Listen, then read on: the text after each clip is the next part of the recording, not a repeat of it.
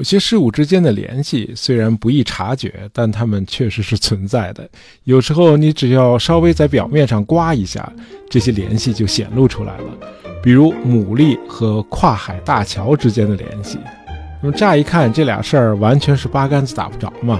可是牡蛎确实造就了人类历史上第一座跨海大桥。古人很聪明啊，他们发现，在海水里，牡蛎的壳会连成一片。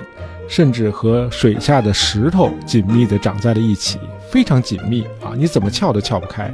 就这样，紧紧地附着在一起的牡蛎壳和石头就可以当做非常稳固的桥墩。于是，公元一零五九年，也就是北宋的嘉佑四年，一座长八百三十四米、宽五米、拥有四十六座桥墩的跨江接海的大石桥就建起来了。这就是位于泉州东北十三公里处的洛阳桥。经历代修复，这座跨海石桥今天仍然健在，已经被收入世界文化遗产名录了。那么，同样是在泉州，在这座城市的西南方向，还有一座更长的跨海石桥，叫安平桥。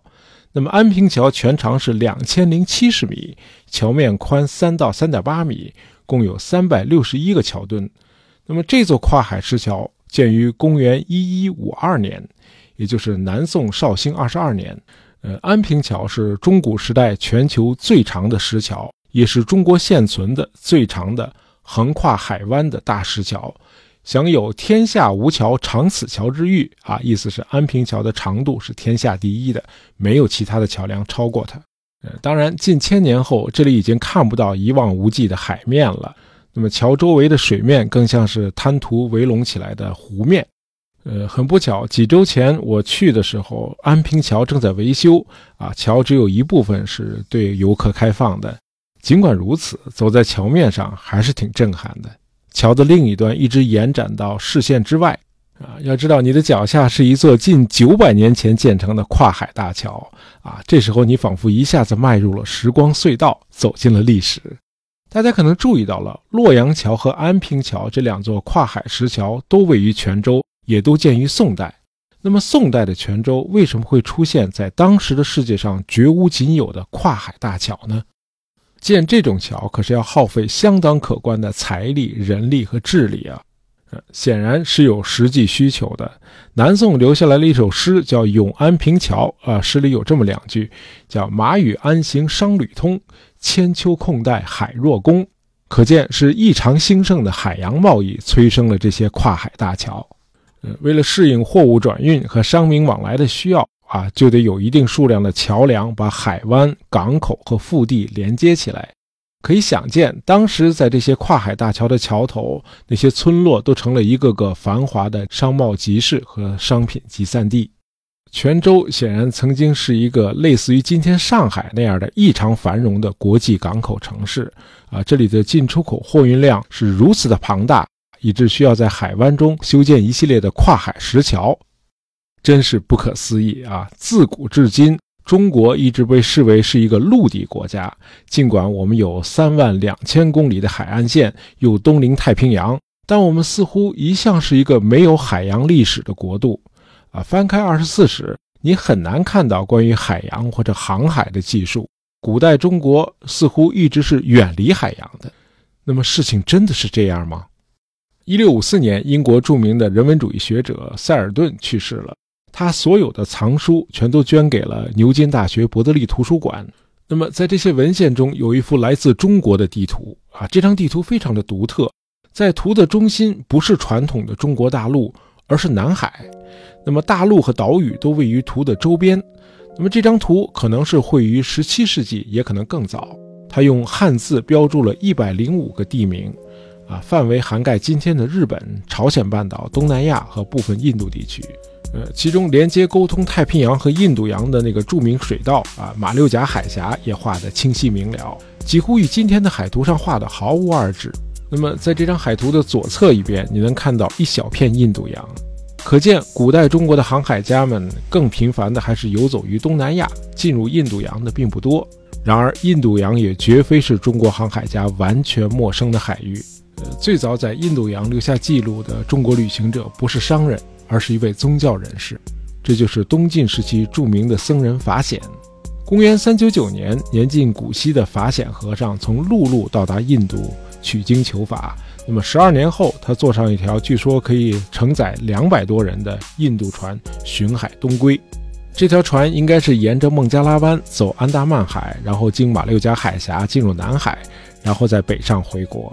那么到了唐代，继玄奘之后前往印度取经求法的义净法师就更厉害了啊！这个义净法师来回走的都是海路，当然他搭乘的应该都是波斯或者印度的商船啊。义净是从广州出发，经南海抵达马来半岛的最南端，然后他再穿过马六甲海峡，沿着马来半岛西南侧走安达曼海，最后抵达印度。义净法师走的这条航线，在《新唐书·地理志》里是有记载的，叫广州通海一道。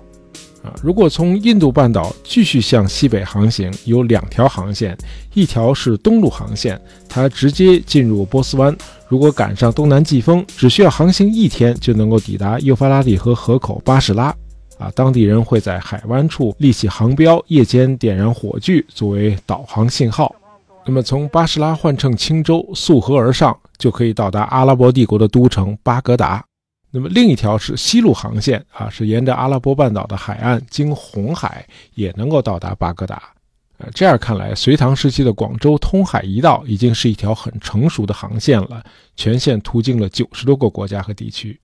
不过得承认，在魏晋南北朝和隋唐时期，中国的造船和航海技术要落后于印度、波斯和阿拉伯。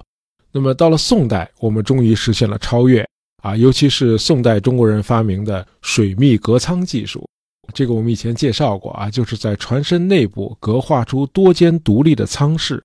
如果船遇到意外，那么部分的船舱破损进水，那么其他尚未遭到波及的隔舱仍然能够为船提供浮力啊！水密隔舱技术今天仍然在使用啊！我愿意称之为中国古代的第五大发明。那么，在泉州的海外交通史博物馆，我看到了南宋沉船“南海一号”的复制模型。我数了，那条船竟然有十四个水密隔舱。那么，至于说到航海技术，在宋元以前，更多的是印度、波斯和阿拉伯的商船来到中国大陆沿海进行贸易。显然是通过他们的讲述，我们才得以知道具体的航路。那么一开始，中国的商船应该是跟着返回的外国商船走，他们的返程就是我们的去程，而且那会儿的出发港和返程到达港都是广州。那么相比之下，泉州还仅仅是一个默默无闻的东南沿海小城。不过，以海为田，以船当车，倒一向是古代泉州人的传统。泉州的第一次兴盛是在五代十国期间，当时福建是十国之一，闽国。闽国派驻泉州的刺史叫王延斌啊，这是一位励精图治的官员，他着力发展当地的农业生产。据说他为政三十年，五谷岁岁丰登。同时呢，王延斌还积极地发展海外贸易，多发帆舶以资公用，哎，就是雇佣外国的商船出海经商。可见，在五代十国时期，中国的造船技术还赶不上波斯和阿拉伯。据记载，当时即便是遇到了台风或者惊涛骇浪，这些商船也从未发生过海难，每次都满载而归，那么为泉州带来了财富和繁荣。因此，民间都称王延斌为招宝侍郎，哎，能给大伙儿招财进宝嘛。那么，到了公元十世纪以后，泉州的航海业开始走上了快车道。据《宋徽要集稿》记载，宋代的漳州、泉州、福州和兴化，啊，就是今天的莆田。凡滨海之民所造舟船，乃自备财力，兴贩谋利而已。呃，可见在北宋早期的福建沿海，无论是豪商巨贾还是平民百姓，都在忙着造船下海经商。那么和今天一样，市场规模往往会带来政策的倾斜。到了元佑二年，也就是公元一零八七年，北宋朝廷决定在泉州设置市舶司。呃，市舶司的职能主要是办理商船的出海和返航手续。呃，出售进出口货物、收税，呃，以及接待和管理外国来华的使节和商人，可以说，市舶司的设立赋予了泉州港口全方位的国家支撑。那么，到了南宋高宗在位的时候，泉州上交的税金已经相当于全国收入的十分之一了。那么，泉州从而取代了广州，成为宋元时期中国对外贸易的中心。宋高宗曾经说：“啊，市舶之利最后，若错置得宜。”所得动以百万计，啊，意思是海洋贸易的获利最为丰厚，如果措施得当，那么所得的盈利常常超过百万。呃，南宋官员赵彦卫于一二零六年出版了一部长达十卷的笔记文集，叫《云路漫抄》啊，里边写道，当时有三十二个国家与泉州建立了通航联系。那么十九年后，赵汝士又写了一部海外地理著作，叫《诸藩志》。根据这部书的记载，与泉州通航的国家增加到了五十八个。那么到了元朝，汪大渊写他那部著名的《岛夷志略》的时候，通航的国家更是达到了九十九个之多。那么历史学家把宋元时期视作亚洲海洋发展史的一个重要的转折点。呃，这样说是因为这个时期东亚和西亚之间交流的主要渠道已经从陆路转向了海洋。当时在中国和中东地区之间形成了三大贸易圈，他们是西印度洋贸易圈、东印度洋贸易圈。和中国南海贸易圈，那么作为航路的东端，泉州在宋元时期得到了极大的发展，崛起为新的大型港口城市。元代时来华的摩洛哥著名航海家伊本白图泰曾写：“刺桐港是世界上最大的港口之一，甚至可以说就是世界上最大的港口。”啊，刺桐港是泉州的一个雅号，因为从五代时期开始，人们在泉州城内外种植了大量的刺桐树。啊，红色的刺桐花娇艳欲滴，非常美。呃，每到开花的时节，如果俯瞰，那么全城就像盖上了一片红艳艳的大地毯。呃，遗憾的是，今天你走遍泉州城也看不到几棵刺桐树了。好，不打岔了，我们接着谈宋元时期的泉州。那么当时在泉州的三大海湾，他们是泉州湾、深沪湾和围头湾。那么在这三大海湾中，一共分布着十二个停靠码头。要知道，在中古社会，这样的港口规模是非常罕见的啊！可以想见，当时以泉州为起点的海外贸易有多么的繁荣。呃，这事今天看起来有点不可思议。按理说，广州更靠南，在距离上与东南亚和印度洋也更接近。那为什么到了宋朝，名气远逊于广州的泉州，突然发展成了一个世界级的航运和商贸中心呢？厦门大学的历史学家郑学蒙教授认为，这很可能与当时中国的一次粮食革命有关。当时在越南盛产着一种高产而又耐旱的优质稻米，叫占城稻。那么在北宋初年，随着经济发展，人口迅速增长，那么不可避免的就出现了人多粮少、经常闹粮荒的窘境。要是再赶上洪涝灾害，那么民间的粮食供应就更加匮乏了。当时福建的商人航行到中南半岛时，不经意地发现了占城稻这种优质稻米。商人们注意到占城稻可以不择地而生，就是说在任何的气候和土质条件下都能生长。于是就把种子带回到家乡，并广泛种植。就这样，占城稻通过从南洋回来的商人，在福建迅速推广开来了。那么当时的皇帝宋真宗很快就得到了消息，于是下令大面积的种植占城稻。啊，真宗皇帝还在皇宫的后院亲自耕种，他命令大臣们跟着他一起观察稻米的长势，收获之后还拉着大伙儿一起品尝用新稻米做成的米饭。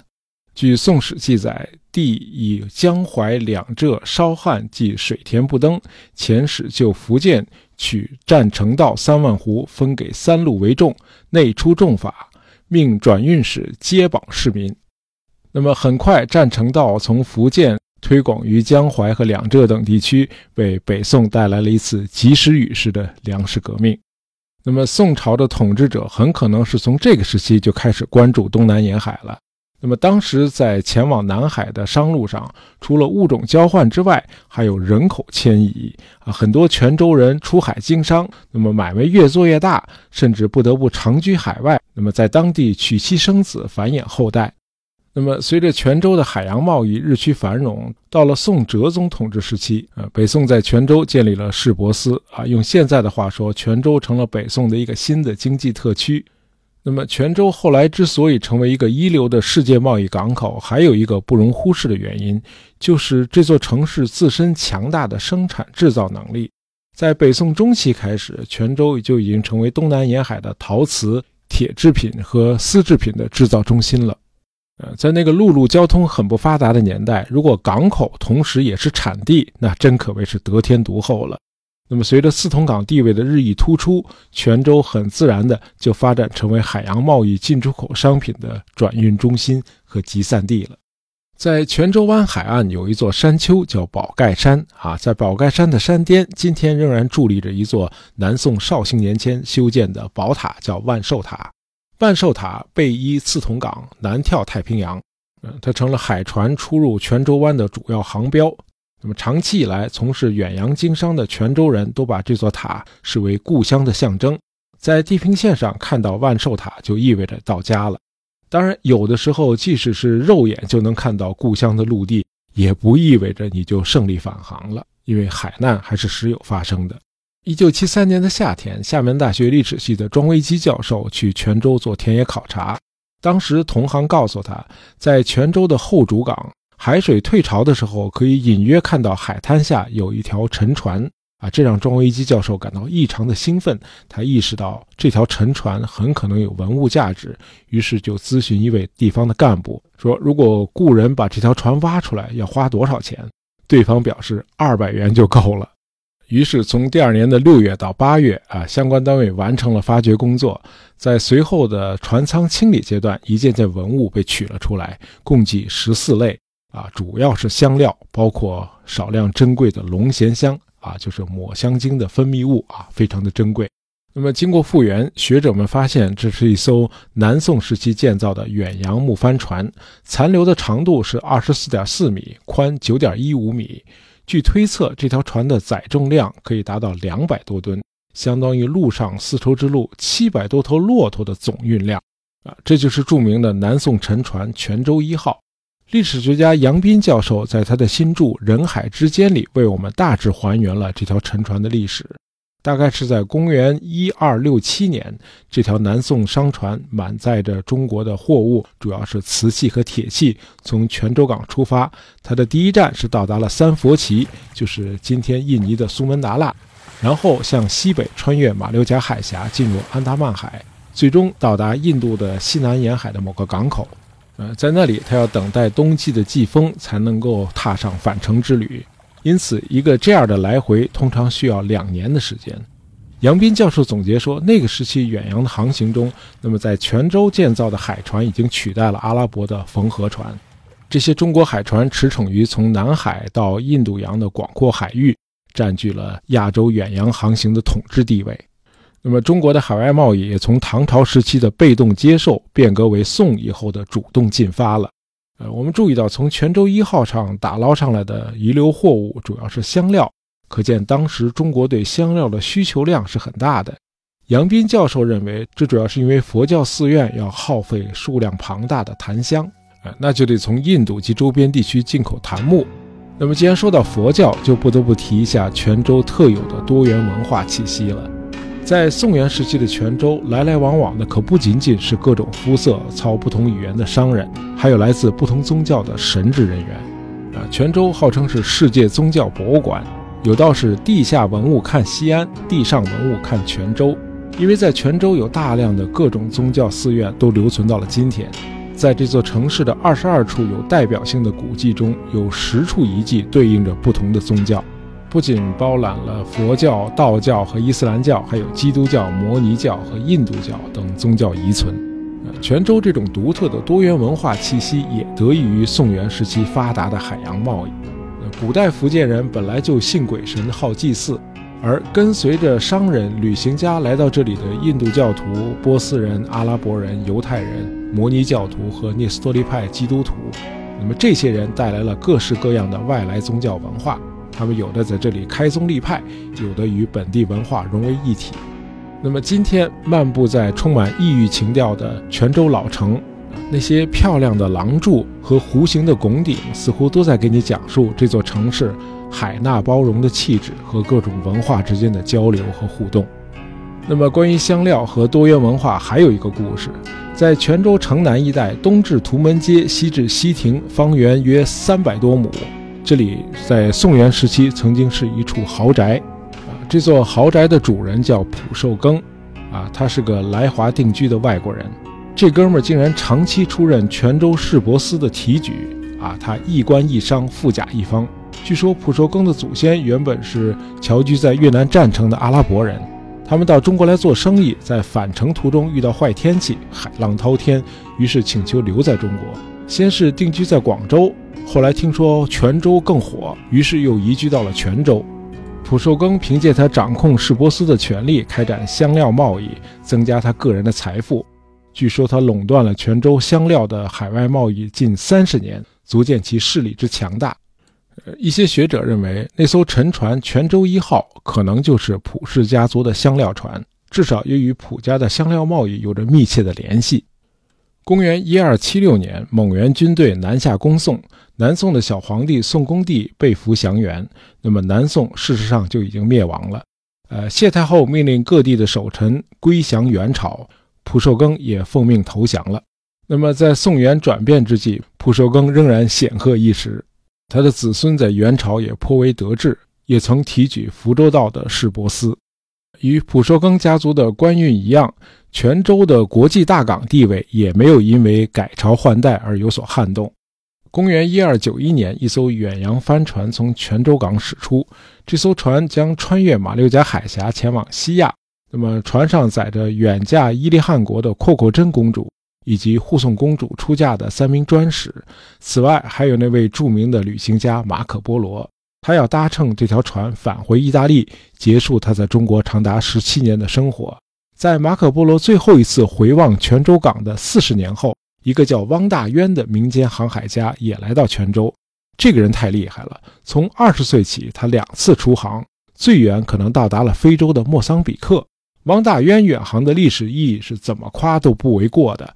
要知道，明朝的郑和下西洋船队走的就是汪大渊已经走过的航线。回国后，汪大渊把旅途中的见闻编写成了《岛夷志》，后结录为《岛夷志略》。一些学者认为，在《岛夷志略》里有一些内容疑似是汪大渊在澳大利亚的见闻。啊，当然，这个观点在学术界并未取得一致。啊，不管汪大渊有没有到过澳大利亚，他毫无疑问是到过阿拉伯地区的。那么，在阿拉伯文学名著《天方夜谭》中，中国被描写成位于印度以东的众多海岛之一。啊，就是说，在古代阿拉伯人的眼里，中国更像是一个海洋文明。可见，《天方夜谭》的作者们与到过中国的阿拉伯航海家并不认识啊，否则就不会有这样一个错误的认知了。不过，把一个拥有三万两千公里的海岸线的帝国想象为海洋文明，应该也不算错。呃，中国严格意义上说，虽然算不上是海洋文明，但是我们的海洋文明史显然也是被严重的忽略了。呃，今天全球史研究已经成为历史学界的主流了，而全球史研究最重要的一点，就是要摆脱现代的疆域概念，从而有一个整体的视角来看待不同的地域、不同的物产和不同的人群，并讲述他们彼此之间的联系，而这些联系通常都是要走海路的。今天我们知道，在大航海时代到来之前很长一段时间，中国人就已经踊跃地参与了海洋的开拓与交流了。我感觉是这段被长期忽略的中国海洋史，就像一艘艘沉船一样，他们潜藏在水面以下，耐心地等待着后人的挖掘。好，今天的节目就到这儿，我们下期再见。